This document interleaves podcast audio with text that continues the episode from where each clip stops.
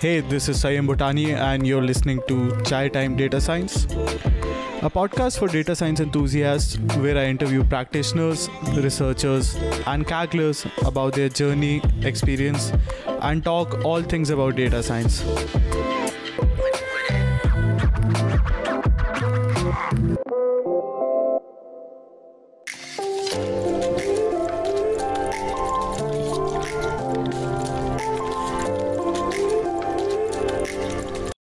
Welcome to Chai Time Data Science Show, the show bringing you quarantine content containing interviews with my machine learning heroes. I am Sanyam Bhutani. If you haven't yet checked out the other podcast that I've recently launched, Chai Time Data Science News, ctds.news, please go ahead, check it out if you're interested in finding a short data science news podcast. This episode is all about open source and machine learning. In this episode, I interview one of the co-developers at scikit-learn. And at the time of recording an associate research scientist at data science institute at columbia university andreas mueller. This episode is slightly different compared to all ctds.show episodes. We talk about how andreas's overview about open source and machine learning and scikit-learn itself has evolved over the years how his approach to creating open source apis his understanding of open source has evolved over the years that he's been active in the open source community. There's a lot of discussion around scikit-learn, and I thank you all for all of the questions from the AMA, all of which have been discussed. We also discuss learning through materials and Andreas's take on the recent developments in deep learning. Andreas has also been teaching a course of machine learning at Columbia, and we also talk about his uh, his previous work there and his uh, advice for learners. This is a new format of episodes on ctds.show, so please do let me know if you enjoyed it. And for now, here's my conversation with Andreas Mueller. Please enjoy the show.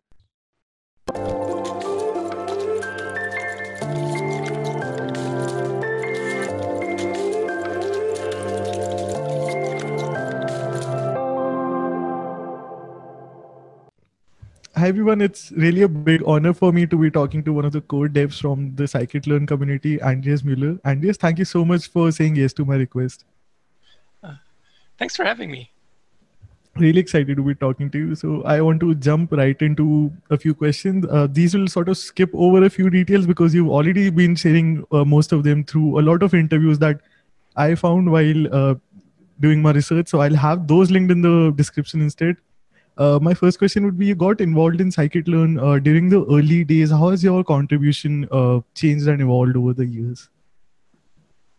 Uh, that's a good question. So i mean i'm not sure if it's even fair to say i started uh, in the early days in early days for adoption but probably not in development because most of the algorithms were already there. Um, so it was really already a fully fledged package when i started. And um, but so I think what has most changed is that, well, at the very beginning, I added some like small algorithms, but I was mostly always on like the more maintaining and bigger picture kind of stuff. And um, I think what changed is that right now I'm not as um, involved with the development most of the time. I'm uh, I was more involved um, involved with like finding funding and um, writing the governance document, uh, working on the roadmap, uh, finding people to work on a project. And so it's like i do more of the like organizational stuff and less of the development. I guess that's like a typical thing in an, any organization. Like uh, the more experienced you become the more you go from like the hands-on work to the more like project management work. You were able to get your ideas translated into uh, real code through managing multiple people. Do you miss the development days Oh yeah, it's like uh, development is, is great, and I I mean I always try to get back to it as much as possible. Um, it's like I, I, saw a tweet from someone recently. I don't know, maybe it was Hilary Mason or something like uh, that was saying that, oh my god, I uh, how much I miss development, and I was like, yes, everybody that uh, does a lot of other stuff like we really we, we started for the coding because that's the thing that we enjoy. And so one of the things i did is i started this project called dabl like a year ago or something or maybe it's even two years now.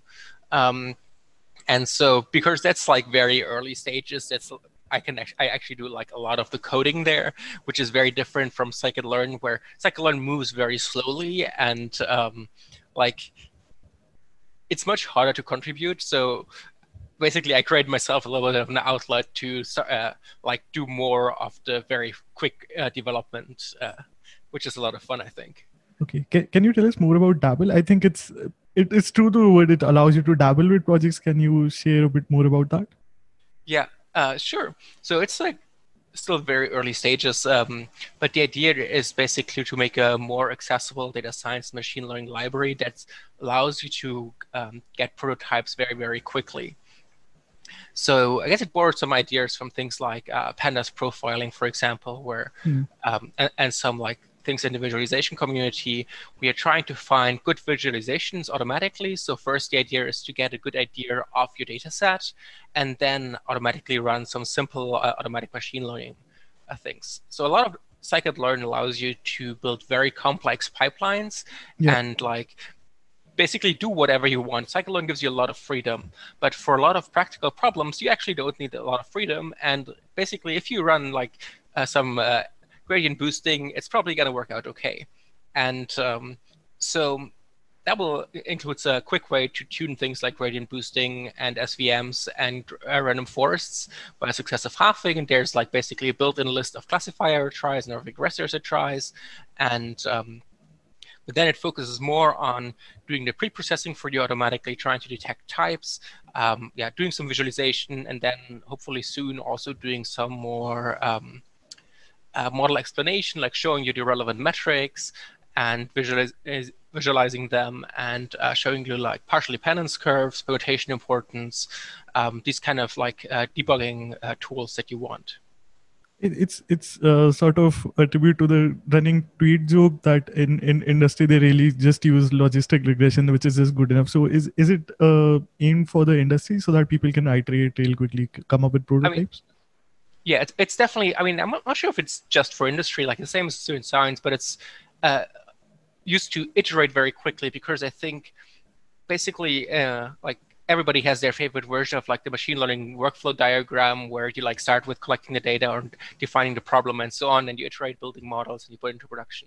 And I think um, really having this be a cycle is very important. And so I want to create tools that allow you to make the cycle much faster so you can try out something and then maybe go back and uh, collect new data. So we have very good tools for like the model tweaking and uh, tuning, and that's what scikit-learn is great at. But then people, I think, spend too much time in trying to build the perfect pipeline for the data set instead of like maybe thinking about what is the problem I'm trying to solve, what are the metrics I should be looking at, can I collect new data, um, and so all these like all these other steps of this uh, workflow cycle they get too little attention and so basically, I wanted to say, well, this actually the model building part is the easy part, and so you can try to automate this away as much as possible. And yeah, yeah. So basically, if you do, if you try logistic regression and gradient boosting, it's probably going to be fine. But really, you should t- think about what does your data mean.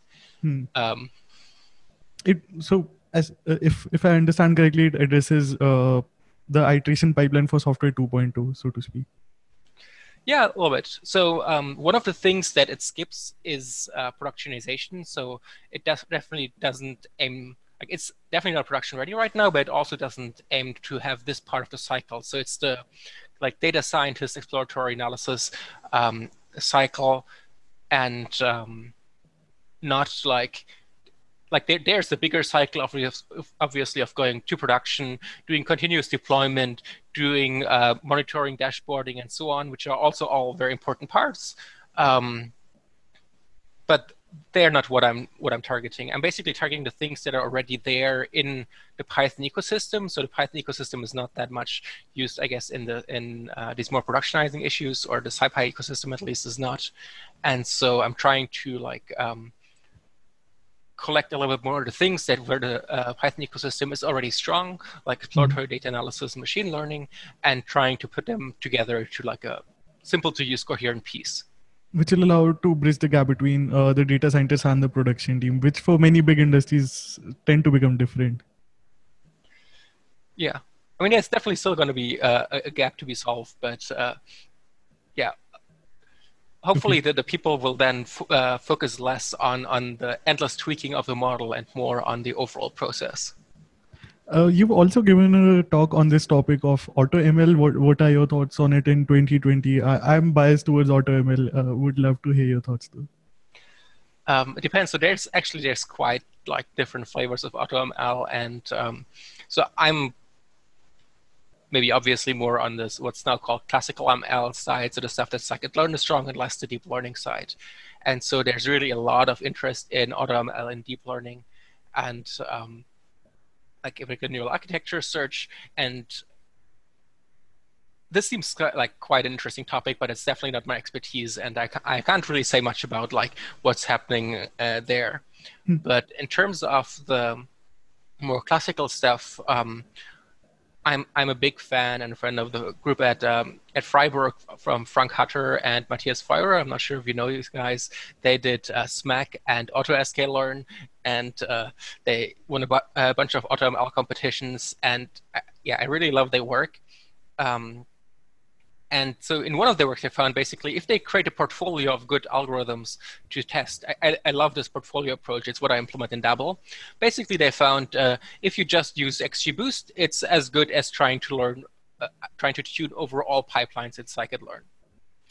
Um, that is kind of shocking to me, but mm. also not that shocking this is definitely this comes with a bunch of caveats in that like they only tried a couple of the pipelines and they only gave it so much uh, computing power and they only used this handful of data sets.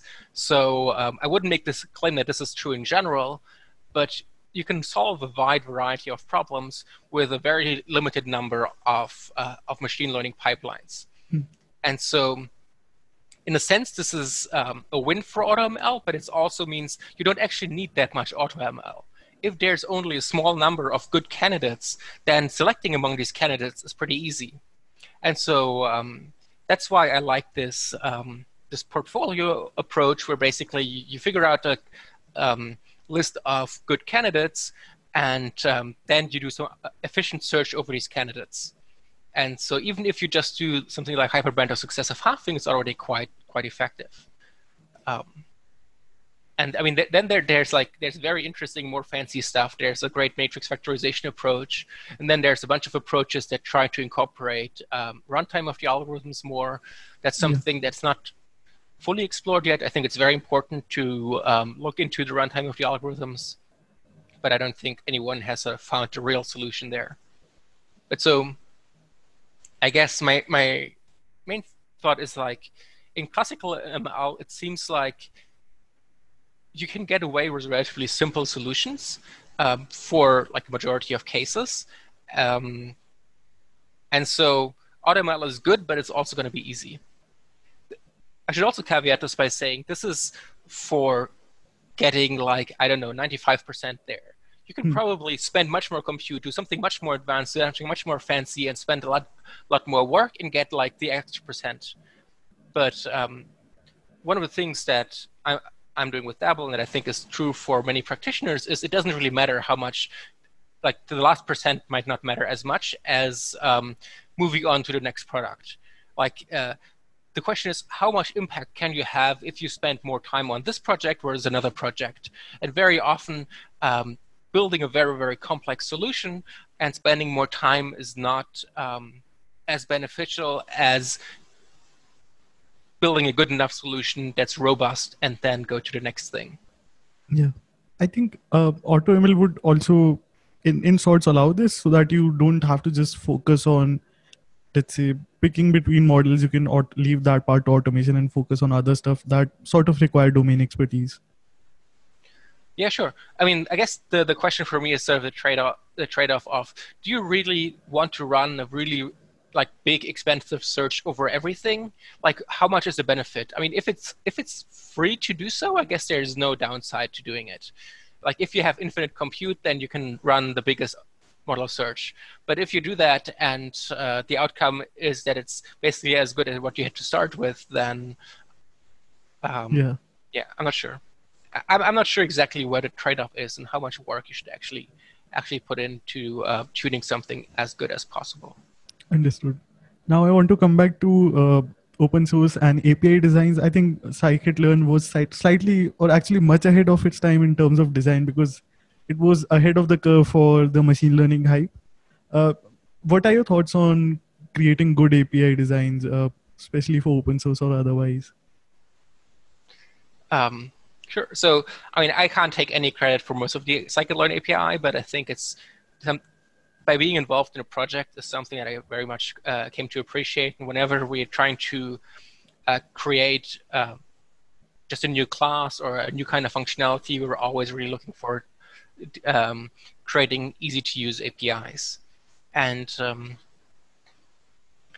yeah, I can I can give, give some ideas about what my strategy there is. So one of them is um, really use case driven. So um, think about what do the users want to do with the API and how will their code look. So this is a mixture between sort of test driven and development driven develop, uh, development. So I really mm-hmm. like like this idea of develop uh, documentation driven development. So there's um, two things that I think about in the API. One is how easy is it to teach, and then the other one is how easy is it to use once you understand it. And so, um, if you have something that is like super elegant code, but it's impossible to understand for a newcomer, it's probably going to be hard to sell this. So you want something that is a good compromise between being uh, like succinct and expressive and easy to teach and understand. So in the beginning, no one will have a mental model of how your code works. If it's easy yeah. for people to build a mental model of how your code works, they will be less surprised by what it does. So having your interface be easy to explain is really important. But then obviously you also want it to be easy to use. Um, maybe one of the things that, um, at least now in scikit-learn, is something that's very much at the forefront is usually the, the, all of the discussions are about API and not about the implementation. Like scikit-learn implements some like somewhat gnarly like numeric optimization stuff, right? But the implementation is basically always the easy part. Yeah. Um, the hard part is how to make the interface because the implementation you can very easily change later on. The interface is very hard to change in an open source package. So often um, yeah, we spend much more time on the interface than on the implementation. And so, uh, what should also what should the behavior be? Like, let's say the user specifies this parameter of combi- this combination of parameters. What is the expected outcome? Does the expected outcome make sense? Um, and like, how do we document this? Again, this is the explainability. Like if we add a new functionality to, some, to an uh, existing object, we probably need to add a new parameter or a new option. How can we make this option discoverable? And how can we make sure that it plays nice with all the other options?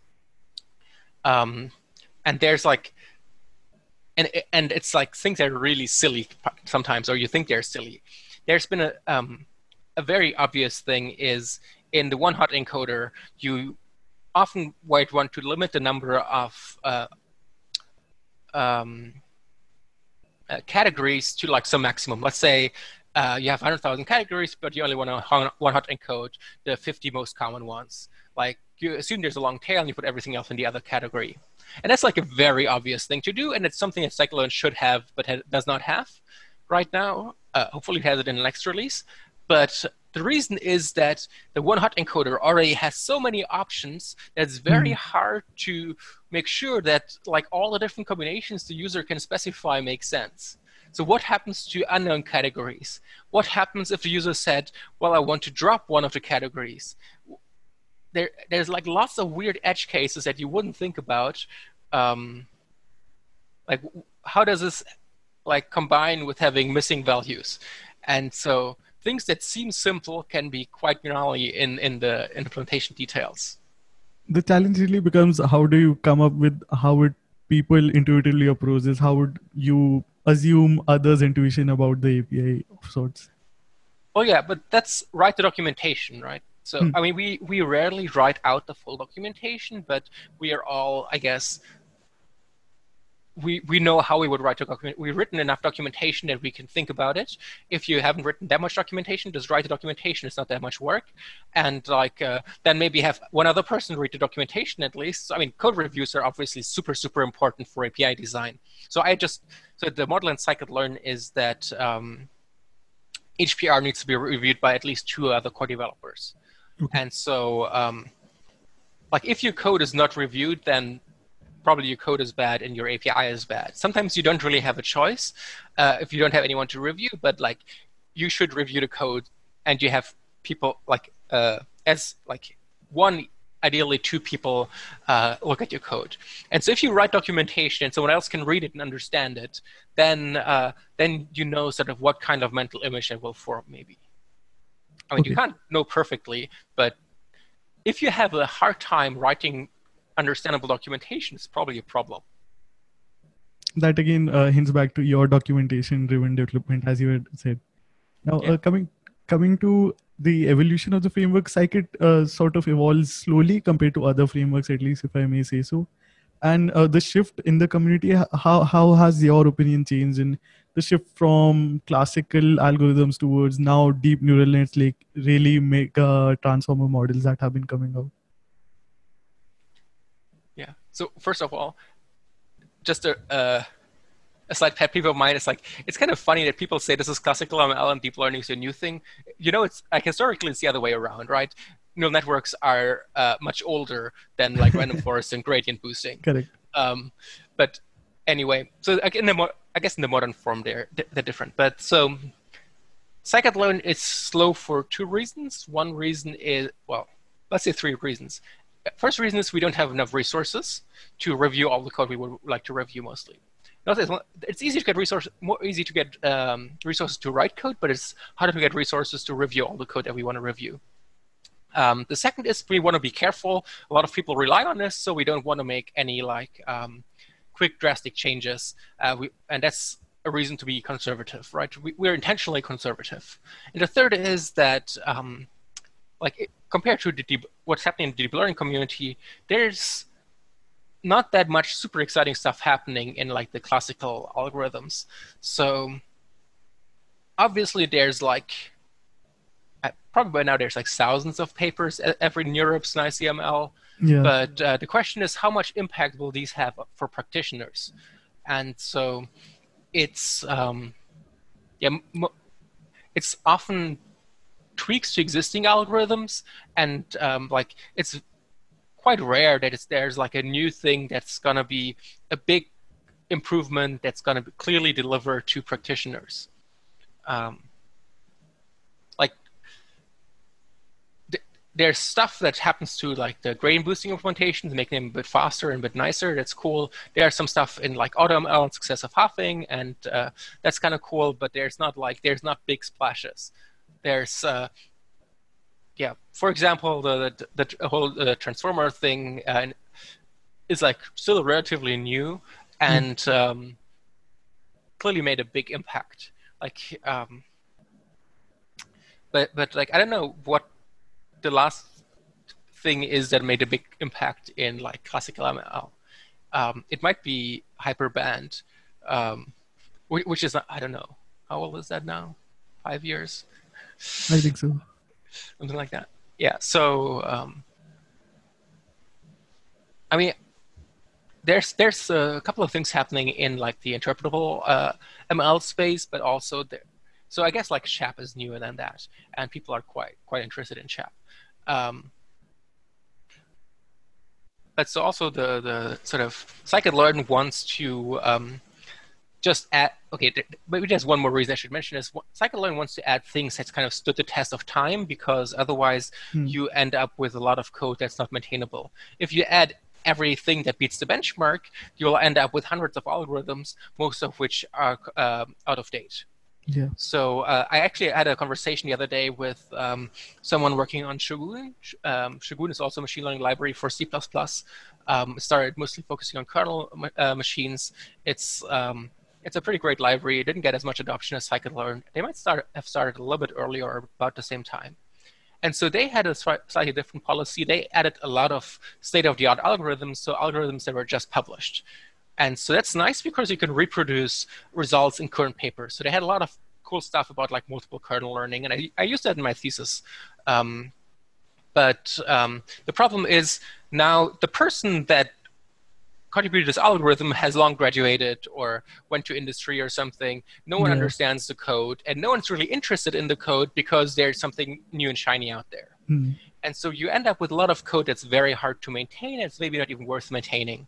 And so scikit-learn basically decided we're not going to do this. At some point, we wrote something in the FAQ that says um, we only accept new algorithms if they're three years old and have uh, 200 citations plus.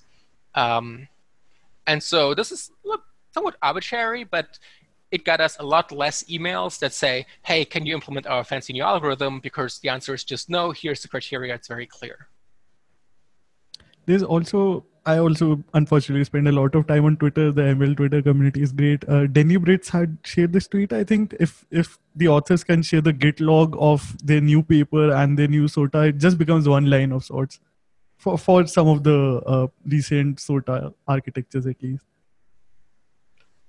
Uh, sorry, can, can you say it again? by by SOTA I mean state of the art. So yeah, yeah. had uh, shared this tweet that if some authors can share, uh, can just uh, summarize their paper with a Git log of the difference, it just yeah. becomes one line of difference for a state of the art new model. Yeah, and that, that, yeah, I mean often it's the the the the, the small tweaks, right?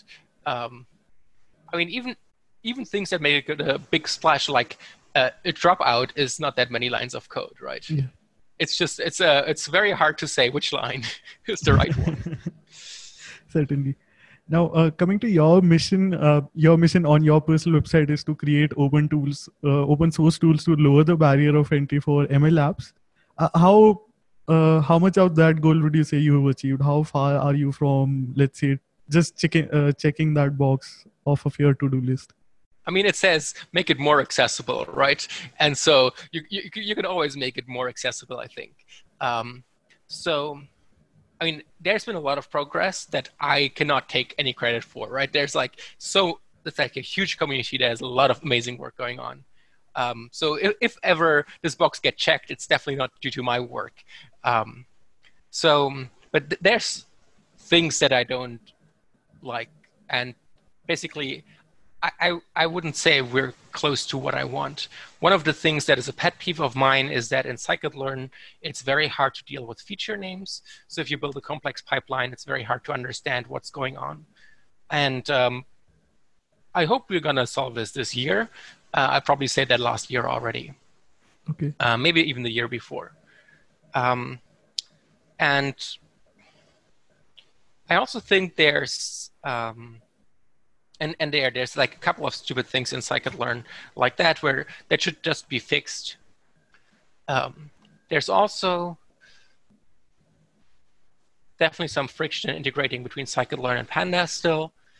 Um, and like there's things in visualization. So i'm doing some visualization in in dabl and um, that's uh, based on matplotlib and i think it's it's helpful because like there's not really that many machine learning focused visualization tools so if you look at seaborn seaborn does sort of a lot of uh, great statistics plots but actually it's kind of tricky to do the plots that i want to do with it um, because i'm not really the target audience um, yeah. and um, like seaborn is expanding um, a little bit more to like uh, wide form data, and so that might help.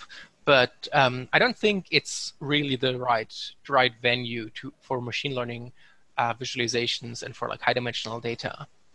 Um, there's Yellowbrick, which is uh, doing some visualizations on top of scikit-learn, which is cool. Um, we're also now adding a bunch of um, visualizations to um, to scikit-learn itself. So there's like I mean, it's super trivial stuff. Like there's plot ROC curve and plot, A- plot AOC and plot confusion matrix, which are like very easy, but also again you need to get the API right and everything. Yeah. And um, but it's, it's also but it's also nice if you don't have to write ten lines of matplotlib code to get a nice plot of a ROC curve. Um, um, like a bigger picture issue for the ecosystem is sort of what's the right right plotting library. Um, Matplotlib is going through some restructuring. They want to change their data model. Um, but there's also a thing about like, okay, everybody is now on, uh, or many people are doing Jupyter notebooks. So maybe something that is more directly integrated with the web would be better for interactivity. Interactivity is a little bit sluggish with Matplotlib because of the architecture, I think. I'm not sure if it's fixable. Maybe it is fixable. Um, but if you look at the interactivity of like Altair or Plotly or Bokeh, there it's like much quicker. And so then the question is like, well, a lot of these libraries are all built on Matplotlib. Um, do we want to uh, swap out the backend? And if mm we hmm. want to swap out the backend, like which of these ones do we want to pick? Like, is it a good idea to have as a community move to Altair or move to Plotly um, or move to Bokeh? And so I don't think there's an answer. I'm I'm definitely not the person that's going to answer this question, but uh, I think it's something where if we don't know how to plot well, then we can't say we are accessible. Yeah, that's a great point.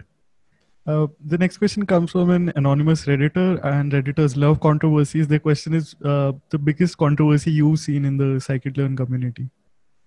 Biggest controversy? I don't know. Do you mean? Be- would you say between uh, developers or in the community? Um, uh, let, us say uh, between uh, just just in, in the community in the community. Oh, there, there's like there was this amazing flame war about a logistic regression recently. So it was kind of started by a tweet by Zach Lipton, um, who's a really cool guy, and I really I lo- love his work. But basically, he he, he tweeted that. Um, well, how many papers have wrong results because logistic regression and scikit-learn is penalized? And uh, I don't know if you saw that, and did, did. Uh, yeah, and so that was like several developers muted the thread because it got so bad, um, and yeah, so that, that, that was fun. So I mean, the main thing is, if you're a statistician, you don't want logistic regression to be uh, penalized, and they said, oh. They, uh, the scikit-learn developers like they didn't know what to do uh, if they got nans in their correlated features or something like this. Um, obviously, the point is that we don't want to get nans if we have correlated features, which is why we regularize. So if you have a perspective, uh, predictive perspective, then uh, regularizing makes a lot of sense. Like from a predictive and from optimization perspective, from a statistical perspective, it makes no sense at all. And so I think this is something that comes up in a couple of places is um, that people that have more statistics um, or, or inference view, they're like very put off by scikit-learn because mm-hmm. this is really not the problem we want to solve. Um, but in Python, there's also no package that is as mature as scikit-learn that solves these problems. So there's um, statsmodels, and statsmodels does uh, a bunch of great things, but statsmodels doesn't have that big a community, that big of a developer base, and so um, if you look for logistic regression, it's very likely you'll find scikit-learn before you find statsmodels. But if you're a statistician, then this is not what you want. It Makes sense. Um, you've been involved in scikit-learn for a while. Uh, when do you think, when do you envision 1.0 of the version uh, of the framework coming out? This is also a controversial question, um, but this is more among the developers. When do I envision? So we always say next year, every year, maybe. Um, so the question is a little bit: What is the list missing out re- from the framework in, in your yeah, opinion? exactly. This, this the question is like: Do we want to make a list of requirements um, actually, I, I, wrote a grant to NSF that had as one of the to-do items figure out how to do a, a 1.0 release. Unfortunately, they didn't get funded because they said uh, uh, scikit-learn development doesn't help computer science research, and so uh, what? Any, anyway, oh, the, the NSF has is, uh, has interesting opinions on open source. Um, anyway, so. Um, I, I, keep arguing with them, but well, we'll see. Maybe yeah. some, at some point some, something comes of it. Um, wait, so um, 1.0. The question is, do we want to make a list of features and then say once we have these features we want to release? Hmm. And if so, what is this list of features? Or should we just not care about the list of features and just release? So for me personally, one of the things that I really care about is this feature names thing. So I feel like if I create a pipeline, and I have a logistic regression at the end, I should be able to figure out what do the coefficients in logistic regression mean. If I don't know what the coefficients in logistic regression mean, that's like that's a really bad situation. And actually, if you can easily build a scikit-learn pipeline where it's really hard to figure out if you have like an imputer and one hot encoder and like column transformer and um, then a feature selection or whatever. You don't even need to be that that tricky. If you just have an imputer and a one hot encoder, it can be already tricky. tricky and so this is something I'm sort of passionate about. But I'm all, but maybe we also don't want to want to block um, for that. There's actually there's an issue on GitHub that is um, what do we need for a 1.0 release. Hmm. Um, but yeah, it's it's a little bit unclear, and probably what it needs is a dedicated push, which is why I wrote this this this um, grant proposal. But I don't think any one of the developers is currently making this push. So basically, if I say, okay, my thing is now I want to do a 1.0 release. And if I spend my energy on rallying the, the other developers behind that, then we could probably make it happen this year. Um, but or if any of the other core developers does that, right? The question, but the thing is, this is not anyone's like really high priority, and so it's probably not gonna happen this year unless someone comes along and makes it a, their priority. Understood. Now, uh, this is a question that I see like many OK boomers making a mistake as uh, people skip over sklearn because deep learning is cool right now. Just the newcomers, if I may, they just jump onto deep learning, just jump onto transformer models uh, without even uh, knowing what sklearn is. Unfortunately, for some of them, what, what are your views on that? I mean, it depends a little bit on what they want to do, right? So, um, I think there's only a very small subset of machine learning problems that are best solved with a transformer model. Hmm. And mm. uh, but if you want or, to or like, deep learning broadly speaking, maybe yeah. like let's let's address to that. Yeah. So it, like if you if you want to do like applications, it's probably a bad idea. If you want to do well, I guess if you want to do research, it depends. If you want to do more fundamental research, it's a bad idea. But there's also people who build state-of-the-art deep learning um, like solutions um, without like a strong like computer science background and so you can do things in the space and you can probably like uh, maybe if you're lucky put uh, push the state of the art forward but um, if you want to solve problems it depends on whether it's the right tool for the problem and so and again this goes back a little bit to what i said earlier um, building the model is only a very small part of of the process usually. So if you want to, if you have a problem, and um, let's say with logistic regression you get 90% accuracy, and with a deep neural net you get 99% accuracy on this data set. But probably um, if you spend uh, I don't know how many weeks making the deep neural net, or let's say maybe at least days to make the deep neural network work, um, then probably you're wasting your time because there's an issue in your data set. And uh, you should have probably formulated a problem in a different way. And so uh, by but figuring this out is also going to be harder for the deep neural network than it is for a logistic regression model.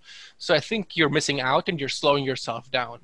If you're um, interested in actually solving problems effectively if you're interested in winning on Kaggle, maybe this uh, applies less. Hmm. Yeah, this, maybe maybe you can just uh, take the someone else's deep learning code and then tweak the parameters, or maybe add some idea in there and it'll work. But this is um, so it depends a lot on what do you want to do, right? Makes um, sense this also allows me to trans- segue into another interesting aspect of your journey. You moved from industry back into research. Why did you decide to make the transition? And uh, did that allow you to have an interesting perspective on software in industry versus academia?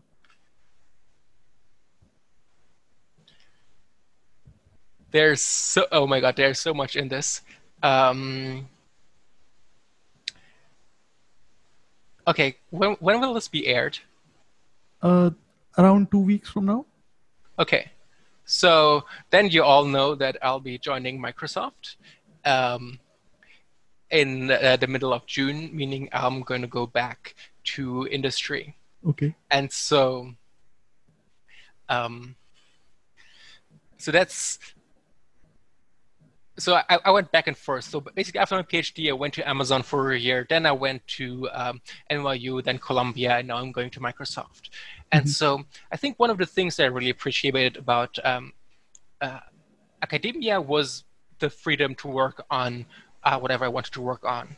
So I, f- I feel like my work on scikit-learn machine learning has a lot of impact. And I felt like even if my things get productionized at Amazon, I have less impact than if I work on scikit-learn. Um, at least the kind of impact that I personally care about. Um, and so um, that's why I went to academia because I had the freedom to work on these problems. The reason why I'm uh, leaving academia again is uh, basically it's hard to get funding for the kind of work that I want to do, and it's hard to get credit for it. So I'm on a, a soft money position at Columbia right now, meaning that I have to find money to pay myself and to pay my group, hmm. um, and that's a lot of work. And so either I w- would have to keep up doing that work indefinitely, or I would have to become a professor. To become a professor, I would actually need to uh, change what I do quite a bit and do much more research and publishing. And then I could become a professor in maybe six or seven years.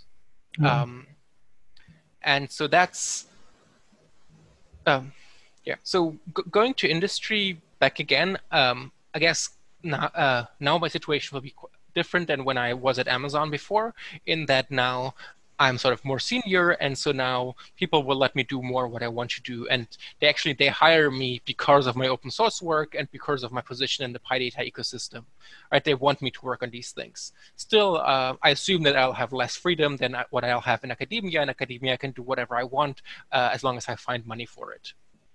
Um, and so there's there's pros and cons to that, like basically security via freedom, and also um, somewhat the, the kind of access um, to resources. So at Columbia, I think, I mean, I was actually quite lucky. I have two amazing people working with me, uh, uh, Nicolas Hug and uh, Thomas uh, Fan. And so I was able to fund them and they're doing amazing work. So they're all doing all the programming. I'm not really doing any of the programming. Uh, Nicholas did the history gradient boosting. I don't know if you saw that. And Thomas did so much work in the visualization, in the scoring, in the debugging, in the infrastructure and so um, yeah. So but but actually two people is a lot of resources in academia. Yeah. in industry it's nothing. If you look at what uh, what industry teams are they have like 10 20 people working on something. And so i mean it's this also makes it diffi- more difficult to coordinate with uh, open source teams. So if you have part of a team that's an industry, part of it is open source, um, it's it's different. There's like a quite a difference between how the Apache ecosystem works and how the PyData ecosystem works, for example. Yeah. Um, but still, I think we um, PyData uh, needs to figure out better funding models, and I think one of them is um, becoming more directly connected to industry. Um, okay.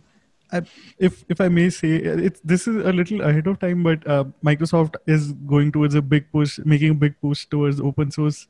Uh, will you continue doing open source work there? Can you share a bit of that ahead of time? Oh yeah, yeah, I will definitely continue doing open source work there. Um, and I mean, there will be a balance between my personal project and coordinating between Microsoft and the PyData ecosystem. So one of the big things in my role will be how can um, Microsoft product and um, product on Azure and SQL product and so on, how can they help the PyData ecosystem and how can they integrate well with the PyData ecosystem? Okay. Um, I want to discuss uh, uh, area that you were active in until recently, uh, teaching at Columbia University. What courses did you teach there? I'm actually midway through your latest 2020 version of the course and would highly recommend it to the audience. But uh, any things that you've enjoyed and any mistakes you uh, recognize that students make while uh, doing data science courses or machine learning courses I think that was a lot of questions. Um, so the course that I, t- I basically only ever taught this course. I also taught a Project Capstone course, and I taught the applied machine learning about four times. And so yeah, check it out on YouTube. It's there, the 2019 and 2020 version. They're quite similar. Um, and this is there on your channel, right? The, yeah, yeah. The thing to suggest for your YouTube.com slash Andreas Muller. And it's on YouTube and it's all free. There's also slides, and you can look at the homework. Um, what I'm doing right now, actually, and I don't know how long it's going to take, um, is uh, I'm I'm trying to make the course into a new book. And so hopefully this will be even more accessible. So we'll have both the videos and a book. So currently the book that I have out with O'Reilly, the Introduction to Machine Learning with Python, um, is very introductory. I think I, I like it, but it's a little bit outdated. And it's much more introductory than the the class I have on YouTube. And so basically, I want to create something that's a little bit more on the level of um, my class at Columbia, but also still doesn't require a background in linear algebra and statistics. Um, do, maybe, do you have a timeline on when that'll come out? When can we expect that? Well, ideally, I would have it come out before um, I join Microsoft, but I don't think that's realistic. um, so like, it depends on um, what draft version. Like, okay, I really want to do this summer. Okay. And my goal is for for this to be freely available, so um, as Jupyter notebooks and as HTML online. That'll be amazing. Okay, so but coming back to your other part of your question is like common mistakes. And so this is more um, mistake I saw in the project course, which is, um, well, basically all the things that I said, everybody mistake most people make is like not thinking about the bigger workflow, tweaking to model too long, not looking at the data, not doing visualization well. Um, in particular, there were many projects where students were working for weeks on a deep learning solution, and I told them, try ridge regression, try ridge regression, try ridge regression. And then after uh, two months, they were like, oh, we tried ridge regression and it's better than our LSTM. And I'm like, yes, that's because your LSTM is not working and you have no baseline. Figure out what is the baseline. What what will be the performance if you do constant prediction? What will be performance if you do like the silliest baseline? I wasn't really saying you should use ridge regression to solve this problem. It was like a time series prediction problem. Probably ridge regression is not the right solution, but it will give you a baseline that tells you is my complex model actually working or not. And um, so they jumped to something really complicated that was really hard to make work, and uh, clearly it didn't work because the really simple solution beat it. Um, so that's a very common problem. Um, now, this is uh, an, an, issue that I think you've already addressed uh, in I think all of your previous interviews, but the gender bias in open source community and even in the tech community, widely speaking. What are your thoughts and how can we cut down on that? You have already contributed to so many sprints with uh, WiMLDS, I believe. Uh, but what can we uh, other developers from everyday uh, contribute that that might be helpful? This is a very serious topic and a very hard um, hard problem, I think. And there's um, there's issues at so many levels. So the, th- the the issue that I guess I am focusing on is on the developer level or in the core developer um, level. So we have no female. Co- oh, sorry, we have one female core developer. Um, co-eds I can learn right now, I think, but that's like that one out of twenty or twenty-one. That's bad. Mm. Um, and much of the SciPy ecosystem uh, projects are about as bad. And so one of the things I'm trying to do with the sprint is engage more people as developers. Um, yeah, I, I, don't think I'm doing as good a job with that as I should. Um, but so probably one of the parts of the answer is um, mentoring and engaging with people. It's really you get the best outcomes if you long-term engage with people on like a one-on-one um, basis and build like personal relationships. And um, but there's also obviously other parts of sort of the pipeline that are broken. Like if you look at uh, CS degrees, um, it's actually quite interesting. If, uh, the two programs I was involved in, you could see that um, in the like there's a very uh, large foreign student population. Uh, of course, it's like maybe 50 or 60 percent of the students in the data science at Columbia and at um, NYU were Chinese. And in uh, from the Chinese students, actually the gender ratio is pretty balanced. Then um, you can look at the next quick pop- big population is Indian students. There's maybe like 30%. Um, it's uh, less balanced. Maybe there's like 20% women or something, um, or 30% women. And then if you look at the US students and all the rest of the world, it's really terrible. Hmm. And it's like, I don't know, 10% or less. Um, that, that's, I thought that was quite interesting uh, in that, that there's such a big discrepancy between the different countries. So it seems to be, um, at least, okay, obviously this is not a perfect measure, but it seems to be uh, more of an issue in the US and Europe than it is uh, in China or than it is even in India, um, which is interesting. But so there's like, yeah, on the CS students, data science students side, on the developers in open source, um, yeah. So I think um, oh, for the overall culture, I think um, maybe what might be important is like culture shift. So I'm not that involved with a lot of like the coding tech community, but I think there's still a lot of the like bro culture that you see in Silicon Valley that will definitely disincentivize uh, like women from from joining uh, these companies. And so, um, no matter what environment you're in, make sure that your environment environment is inviting. Maybe ask people why they don't join the the community or your company, or uh, why they leave, what the problems are. It's often not um, obvious. So I've seen this at Scikit-learn that the the values are different partially and the way people are communicate are different. And people that do advocacy and diversity tell me this. Um, there's um, so you might do things to turn away people that you're not aware of because they interpret something that you do in a different way and you need to make yourself aware of and you need to change your behavior that's driving people away um, there was a really great talk recently um, when I was at the. Oh my god, I forgot what it's called. Was it the Moore-Sloan Data Science Summit? I think it was called that still. Maybe it changed its name. But uh, oh no no no, it was the Chan Zuckerberg. Yes, sorry. I go to too many data science summits. Um, it was uh, Chan Zuckerberg had, has this amazing essential open source uh, software program where they fund uh, open source projects, um, both that are like core science and those that are like uh, biomedical. And there was a really great talk about diversity, and I I'll send you the link, and you can in- include it maybe in the description or something. Definitely.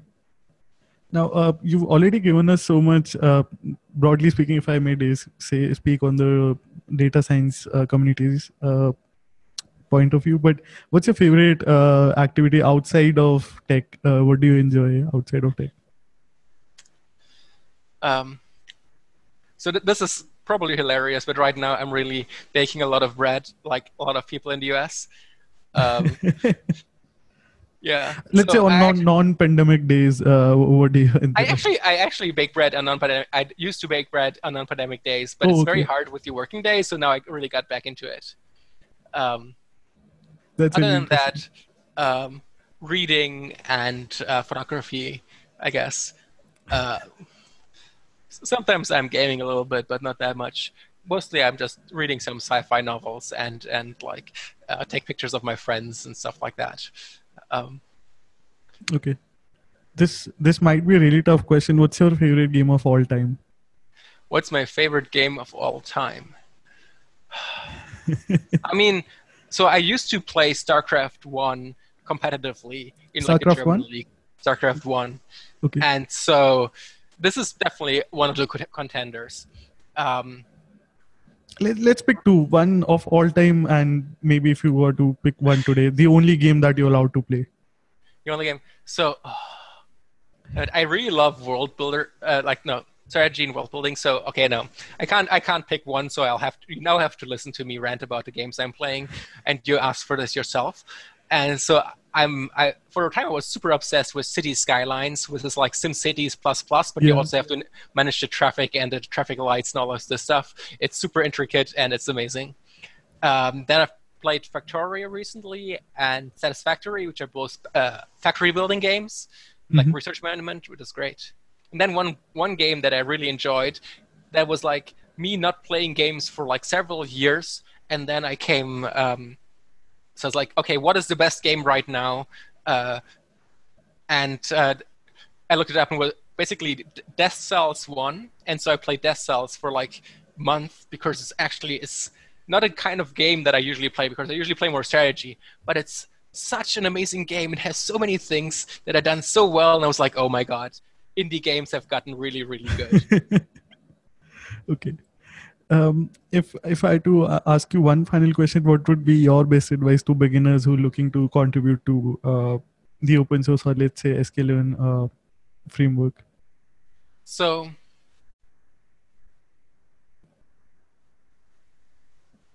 one of the things is um, maybe contribute to something you're using and that you're uh, passionate about. Also, uh, think about the reasons why you want to contribute.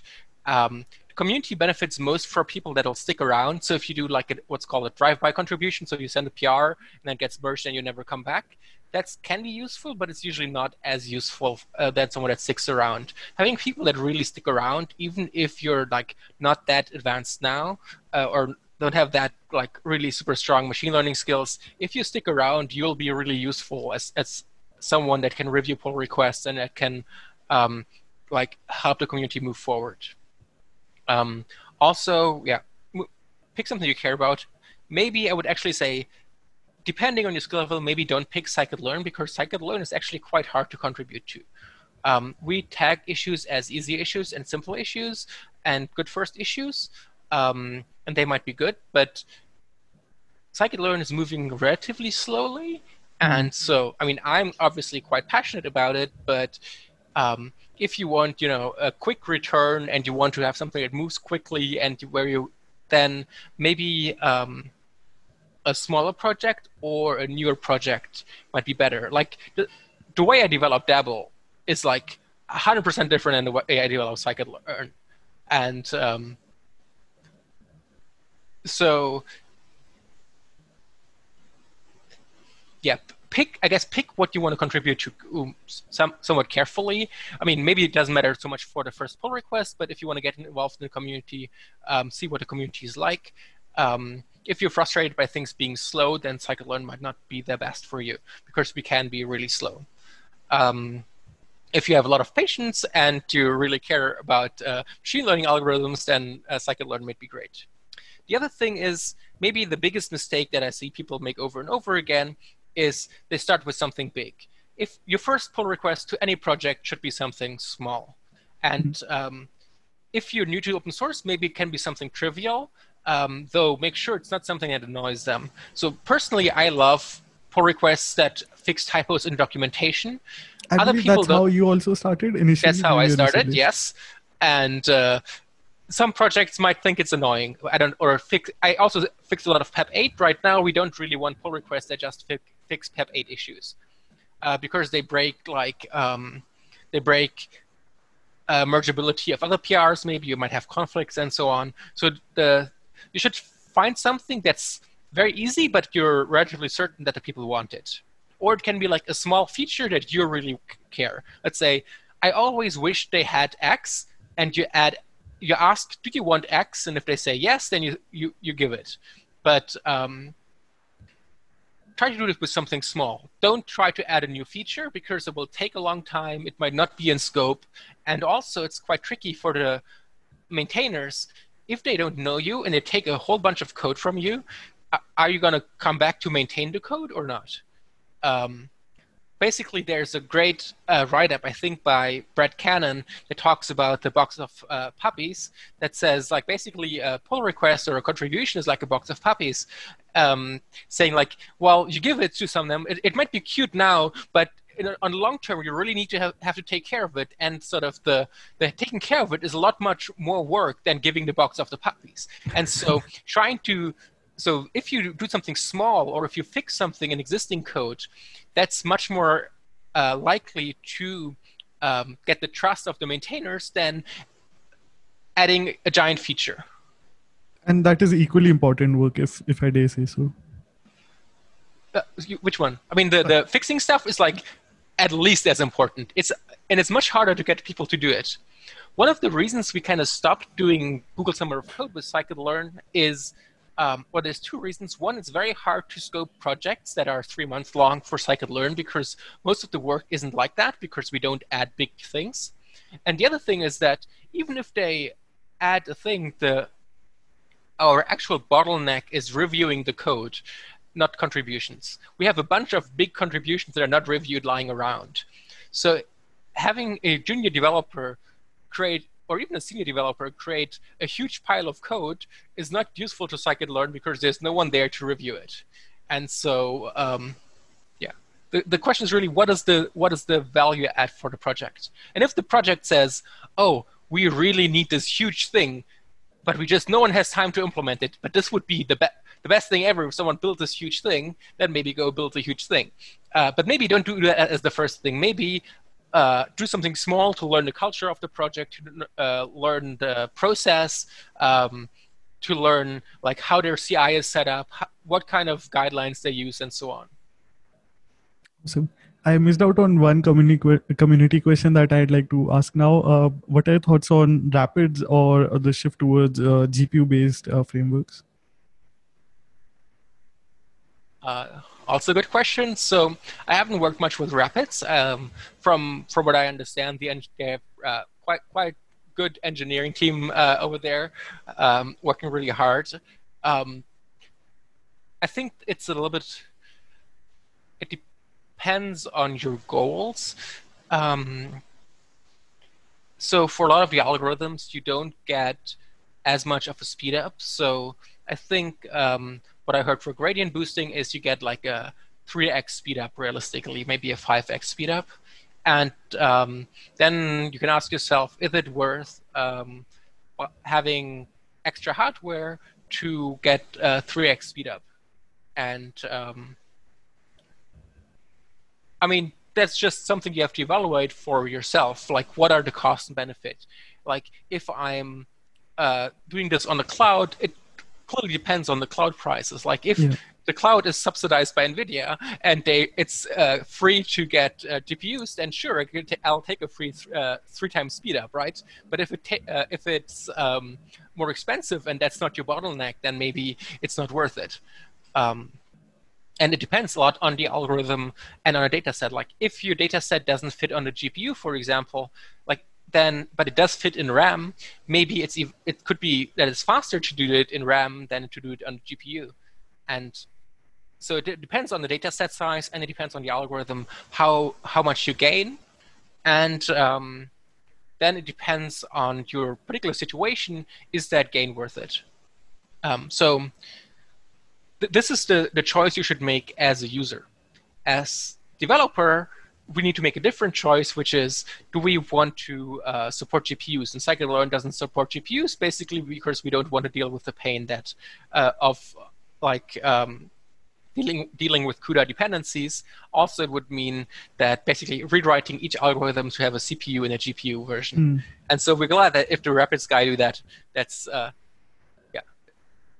I'm glad someone is doing it. I think I think it's great to have it. I think it's good to have an option to do this. I don't think it's necessarily the right solution for all the problems. It's also a future-facing uh, direction of movement, if I, if I may. Yeah, but I mean, I don't think the trade-off. I'm not sure how much the trade-off will change. I guess it depends on how the pricing and cloud providers will change. Yep. But I guess the pro- and that will change the price of the hardware potentially, but that's like, yeah, I don't know. It, it, I think that's very hard to forecast because there's a strong interaction between, uh, I guess, how many, uh, like whether uh, Google puts a GPU in all of their, uh, or Amazon puts a GPU in all of their boxes. Uh, it's probably related to whether Nvidia will buy, will build new factories, and that will relate to how how expensive it is. But there's probably a baseline price of building GPUs uh, that you can't get down, and so actually, I I, I, I don't know how how the pricing on this works, but I think. Um, the cost benefit analysis is what makes or breaks it. Yeah. Right. Makes sense. Uh, before we end the call, uh, I'll definitely have all of your profiles linked in the show notes. Uh, what, but what would be the best platforms to connect with you? I know there's a YouTube channel as well. There's your website and your Twitter handle. Anything else that you'd like to mention? Uh, I mean, any scikit-learn related things go to the issue tracker, or if you just have a question, maybe go to the mailing list. Um, you, you can probably find my email, though. I guess generally I don't really like answering questions per email because if everybody sends me questions per email, then I don't do anything else. So um, if you can find a different platform to ask your question, that's uh, uh, that's probably works well. If you if you want to engage about something, de- definitely send me an email. Uh, if you have ideas, um, I'm happy to. Like email is probably the best way to reach me. Um, but uh, as the more I can take away from my inbox, the better. Okay. Uh, and yes, thank you so much uh, on behalf of the community for all of your contributions and advance congratulations on the move to Microsoft. Thank you, thank you so much for having me. This was this was a lot of fun. A lot of great questions from the community. Really enjoyed it. Thank you for your time.